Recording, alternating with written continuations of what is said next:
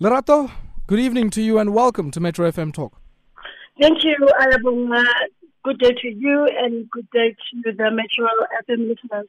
Lerato, let's maybe start off here for some people who might not be familiar with uh, the Young Nurses Indaba Trade Union. I know uh, you are p- affiliated to the South African Federation of Trade Unions, but uh, maybe just briefly uh, let us in. Who is the Young Nurses Indaba Trade Union? And uh, I guess uh, it's quite clear from your name that you organize nurses. Um, Young Nurses Indaba Trade Union is the most militant, radical, fearless union. It's a new kid on the block. In fact, it got registered with the Department of Labor 2017. So it's been a solid three years of nothing but talking about the plight of nurses and actually giving the nurse the voice that they deserve. I mean, you understand as media for the longest time when you try and get to the to the bottom of issues and understand what's happening. Why are we not getting our healthcare system uh, in track? And you would not really be getting any answers. And I think YNITU is there specifically for that to unite the nurses in the restoration of the image of their profession. Mm-hmm. And uh, I mean, just talk to us when you speak about restoring the image of your profession. Your your profession is at the center of uh, our national effort uh, to contain the spread of COVID nineteen, and uh, we've certainly seen your vociferous voices on many of the issues facing your members, in particular uh, the pr- personal protective equipment uh, that ought to be available as they. Um, take their posts in the front line of the response efforts. What is your sense, certainly from, um, I guess, when this issue first came up to where we are now, about how um, your, your members are treated in the workplace and their conditions of work? Look, even before we get to COVID 19, the reality of the matter is that we have we are in a profession that is uh, had a problem with its image. I mean, if you think about a nurse at any given time, everybody thinks about a, a rude person, an uncaring person, a loving person. And it just had been very unfortunate. Hence, at the center of the implementation or at, at the at, at launching YNITU, we said, let us work on the restoration of this image. Right now, as we are in COVID 19, um, the biggest thing that we are actually seeing. Everybody today celebrating nurses as heroes, but the reality of the matter, what has come out, is to say carers are not cared for. Even before COVID 19, it's clear we are feeling the basics. We said uh, our, our, our, our country's president took us into confidence and said, I am with you, uh, we are ready, everything will be there. Even today, we are talking about a nurse that will be in a COVID 19 unit, leave the hospital without any form of procedure being done, get into a taxi, and the innocent people, their families, and come back and nurse different patients that are not even COVID 19 uh, contacts or even uh, confirmed. So for us, we're seeing a very regular system, a system where out there we are saying, let's wash hands, let's flatten the curve. But in the very hospitals, in the very clinics, we are still way backwards. And yeah, I mean, we we we were talking in HI even before COVID nineteen, mm. and the biggest debate there was that are we even ready? And COVID nineteen has actually put a break on to say, wait, you are, you are not even able to take care of the psyche of the carer. You are not even able to care to, to give your your your, your carers the, the bare minimum material resources even human resources. We have seen lots of funds being thrown out there in terms of the, the, the disaster fund, the solidarity fund, you, the, the, the stimulus package, but on the ground, those things are not palpable. The, the rot of corruption and the looting that we came with from before COVID. In fact, people in COVID, all they are seeing is a, is a time to line their pockets, but the people continue to actually suffer and the nurse at the center of this remains the scapegoat. Mm.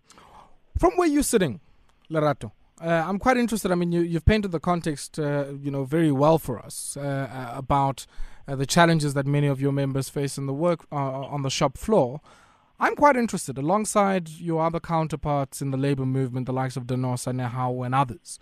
What then becomes your task in ensuring that, yes, your workers have the necessary protections in the workplace, but also that we use this opportunity to put in place some of the foundational building blocks for an effective, functional, and uh, certainly a, a, critical NHI program. Look, young nurses Indaba would not have even seen the light of day or even been a concept that needs to come on forth and come with a different new way of thinking if your historic uh, unions were actually on the ball. The biggest problems in in unionism, as we find it in healthcare, is that you cannot be the referee and the coach. You cannot find yourself being in the pocket of the employer, being in a tripartite alliance with the employer, and then you think you can advocate for the rights of the of, of the workers.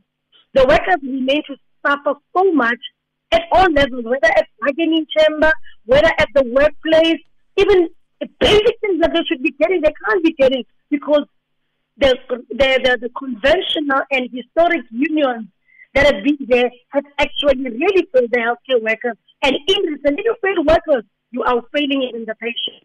So th- that is what you will find that there will be emerging uh, more relevant trade unions that are saying, wait, we hear you, you're too comfortable right now. We need something that's going to have a fight, something that will be now be listened to. And that's how uh, a union such as mm. why you to to the fourth. But to answer specifically the second part of your question is to say, how do we then begin to address the grassroots issues? The grassroots issues is really going, it might sound cliche, but going really to basics. Nursing as a noble profession. I mean, let's just think about COVID now. How do you just say we are ready?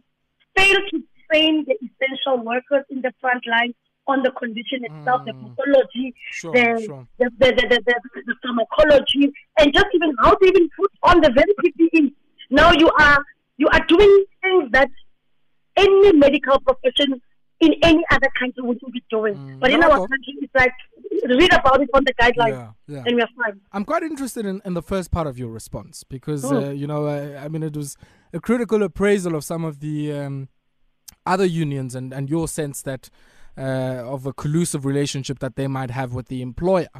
Uh, and, and, I find that quite interesting because uh, it certainly does preface my next question to you, which is the kind of unity that is expected from you know, maybe uh, parties here that have had an adversarial relationship. I think if I think of yourselves and other unions in SAFTU and the relationship you've had with unions in COSATU, in this particular case, where you've got COVID 19, you also have uh, an employer that might uh, potentially try and negotiate itself out of, uh, you know, a multi-year agreement for public sector workers more broadly, not just for yourselves.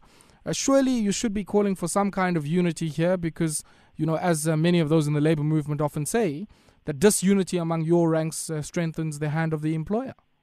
It is also true, but unfortunately, that's what it is. What it is currently. If just to go to one thing, actually the issues that you are raising, the very resolution, the resolution of paying increment of workers that was due on the 1st of April mm. was reneged. And this is something that those unions that enjoy the right of being in those bargaining chambers uh, by means of, uh, you know, historical standing could not even force the hand of the employer to ensure that those in the front line, they do get that first, uh, uh, 1st of April increment. We have a resolution 4 of 2015 that speaks of risk allowance. It should not even be an issue of debate where the employer cannot even pay. And I mean, when I talk about a danger allowance or risk allowance, I'm talking about something that is less than 400 rand before deduction. So you are actually looking at getting what less than 300 rand home in essence. So if if, if those unions that are so comfortable enjoying that cannot even bring that, and if you talk about we've reached out to all of them. We've reached out and said we are we have a common cause here. Mm. Let's have unity of the opposite. And the interest is not there because they are clearly representing the employer and never the worker. Lerato, if you had any message, uh, and I can see we're quickly running out of time, we'll probably have about two minutes or so now. If you had any message uh, for many of uh, your counterparts and colleagues who are toiling very hard under very trying and difficult conditions in many of our provinces, responding to not only this disease, but also uh, the existing challenges that uh, even predate this disease, what, what would that message be? I think first and foremost, it would be wrong for me not to wish all the nurses of South Africa and the nurses of the world a revolutionary nurses day. and thank them from the bottom of our heart that at no point did they drop the ball mm. in caring for our people, despite the fact that there were soldiers that are sent in this war without guns, without any bulletproof. Some of them had contracted this condition. They continue to be carriers of this condition without even them knowing, and they still continue to, to try and do their level best. So we really appreciate them. They're really our unsung heroes. And no, it's not from now, it comes from way back where we had not been able to understand how deep the plight of the nurses is. And in, in essence, words, what the, the only words that we have is words of appreciation sure. and say we, we really salute our nurses and uh, may they continue caring for our people. We know it's hard. In the back, in the background, mm. we continue fighting for them. Lerato Madumo-Gova, thank you very much for your time. Thank you that there was Lerato Madumo-Gova, president of the Young Nurses uh, Indaba Trade Union, speaking to us this evening uh, on World Nurses Day. And uh, as we said when we started, we doff our hat uh, to all of those working people toiling hard uh, to save life and limb in many of our public healthcare facilities. We say to you, strength uh, uh, in uh, as you continue uh, to save life and limb and you continue to be at the front line of our national effort. We say to you, strength, and may you have a great evening. And nangoku asikagqibi ukuyibanga le economy.